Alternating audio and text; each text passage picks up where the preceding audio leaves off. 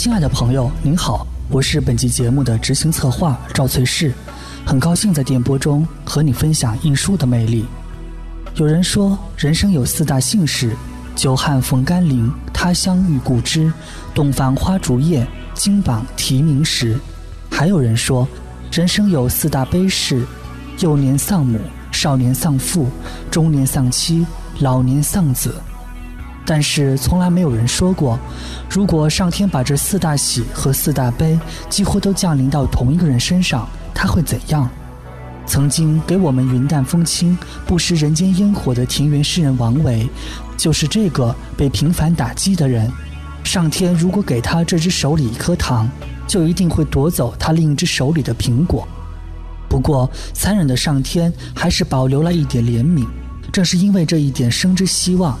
王维最终成为和李白、杜甫并列的盛唐三大诗人。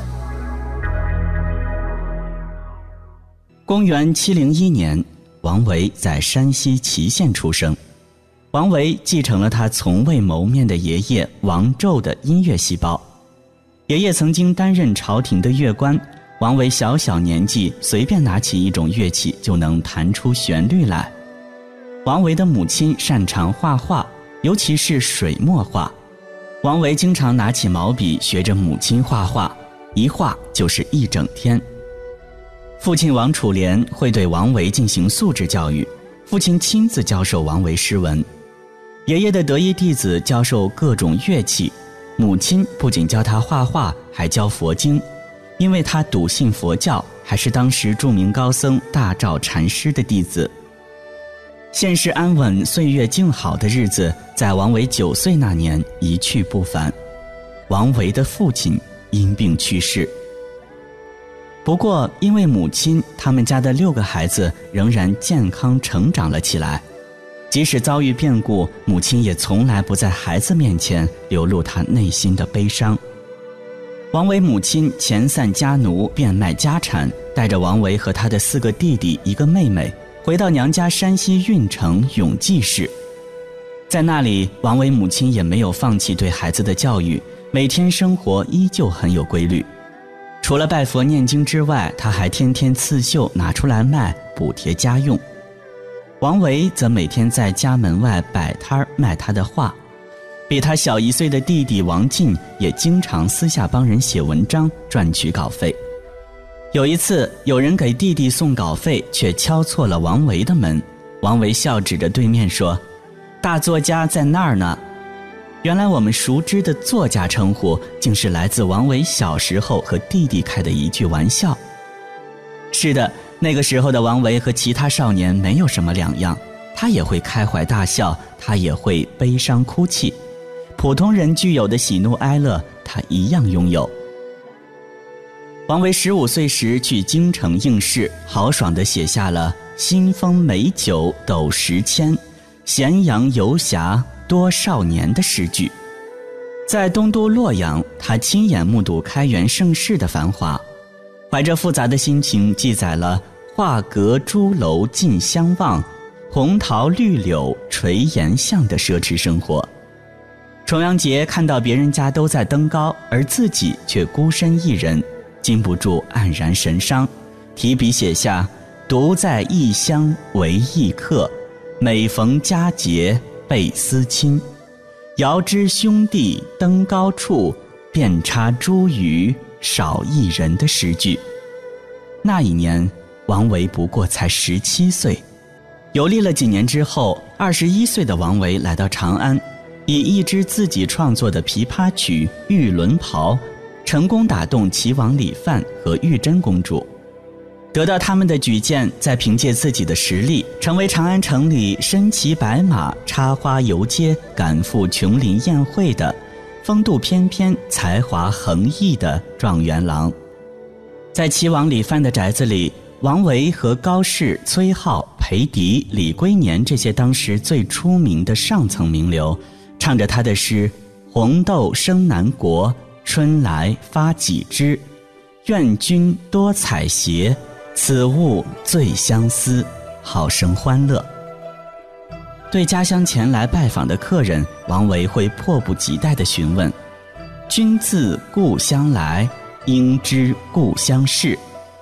来日绮窗前，寒梅著花未？”王维不仅努力上进、阳光开朗，还古道热肠，喜欢为人打抱不平。唐玄宗的大哥宁王李宪风流好色，凭借自己的权势霸占了卖饼人美貌的妻子。王维写诗：“莫以今时宠，能忘旧时恩。看画满眼泪，不共楚王言。”用春秋时期楚王霸占西国王后的典故嘲讽宁王，最终使卖饼人夫妻团圆。不过在那之后，他不仅经历了亲人们的相继离世，还有逃不掉的颠沛流离的官场争斗。王维特别在他的生命里去感受到一种出世的空灵的感觉，所以他跟李白的热情不同，他跟李白的浪漫不同。他跟杜甫的一种对人世间的关怀也不一样，他常常会觉得，他对于人世间所有的爱恨，都已经大彻大悟，他愿意走出去，他觉得人世间所有的这些纠缠，他都想摆脱。当然，王维有他很悲剧的一些遭遇。王维的悲惨是因为他当时是唐朝的音乐官，叫做大乐丞，他是替唐朝。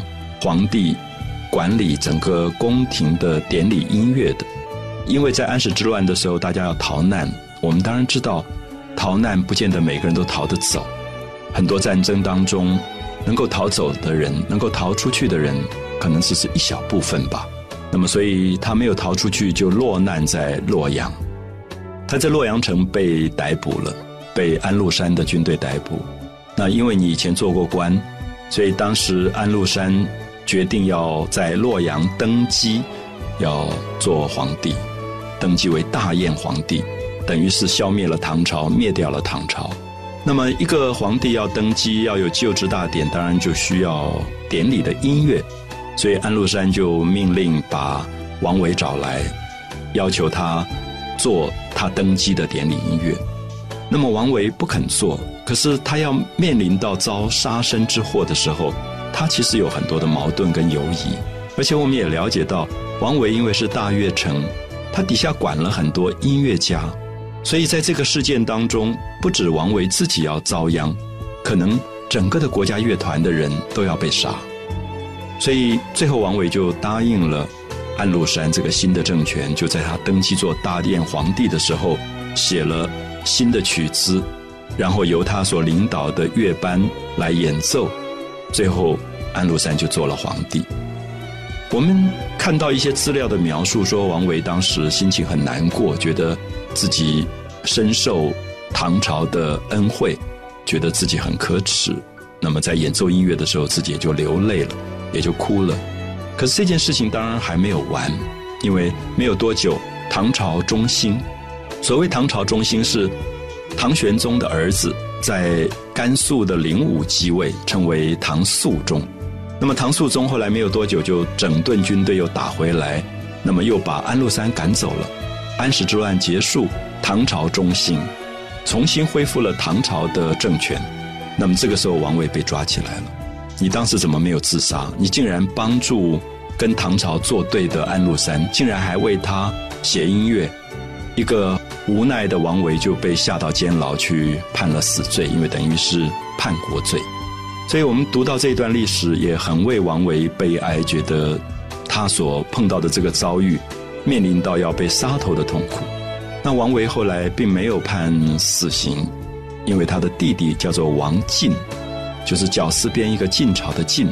王进当时因为跟随肃宗忠心，所以对国家是有功劳的大臣。所以他就用他的功名来保他的哥哥，所以王维就免去了死罪。后来就再也没有做官。我们看到王维就退隐在乡下，整理他的田园，也就变成了一个写出最美的山水诗的人。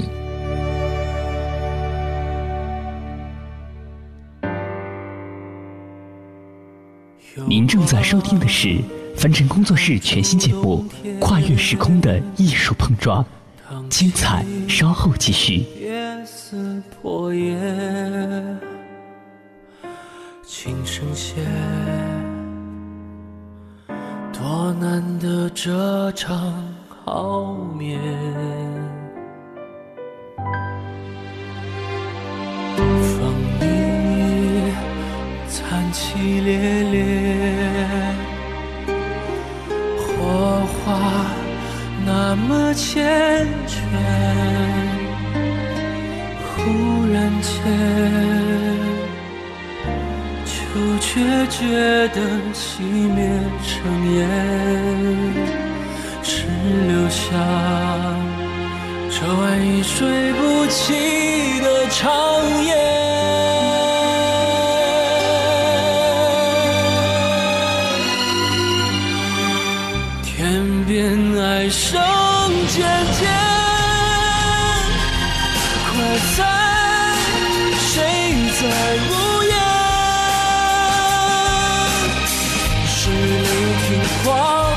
军前，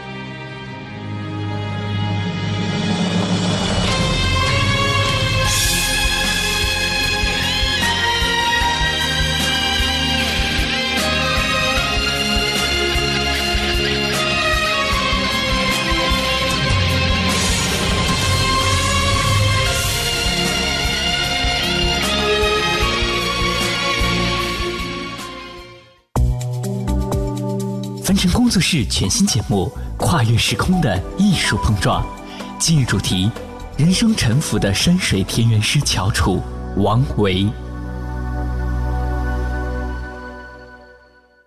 刚才说到安史之乱中被俘虏的王维，硬是被安禄山任命为官员。尽管后来唐朝皇帝知道原委后免除了死刑，但是一直洁身自好的王维，最终还是离开官场。在大自然中寻求生命的解脱，他甚至还写下了《酬张少府》这首名作，其中的“晚年为好境，万事不关心”的诗句，深刻地表达了王维当时的心境。一生都在不断的得到和失去中起起伏伏，使得王维终于明白，人生的过程其实就是一个不断失去的过程。既然不断失去，那么何不彻底放空自己呢？接下来，通过知名文化学者蒋勋先生的解读，可以帮助我们更好地理解王维的诗歌世界。我们知道王维年轻时候是有抱负的，也非常希望能够做一些事的。可是受到这么大的迫害之后，他忽然觉得生命没有什么东西值得那么留恋，他就走向了山水。可是也因为如此，王维的山水诗。王维的山水画都影响非常大，在整个的亚洲，常常提到王维。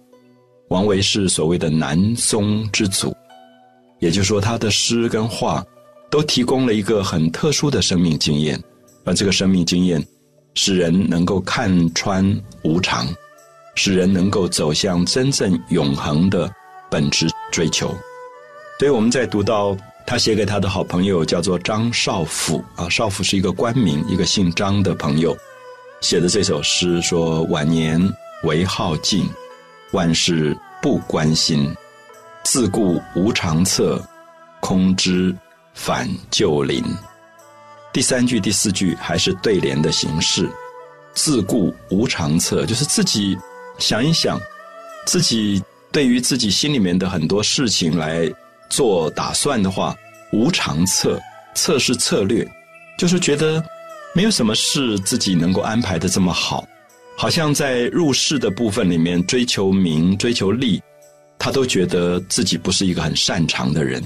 当然，这里很明显的表白了王维对于现实世界的失望啊，所以自顾无长策，就有一点像今天有一个朋友忽然跟你说：“哎呀，我认了，我认了。”好像活到了中年了，在社会混了这么久，也没名也没利，那炒股票每次都失败，然后每一次做什么事情都做不长久，跟老板也处不好，所以自顾无长策是自己想一想，好像自己。没有一个很好的生活的本事，啊，有点这样子的意思。自顾无长策，好，如果自顾无长策，他就下了下面一个决定，说空知返旧林。我忽然觉得，我有一个领悟，这个领悟是回到自己以前认识的旧的树林当中去，空枝返旧林。注意，自顾无长策是入世失败，最后空枝返旧林。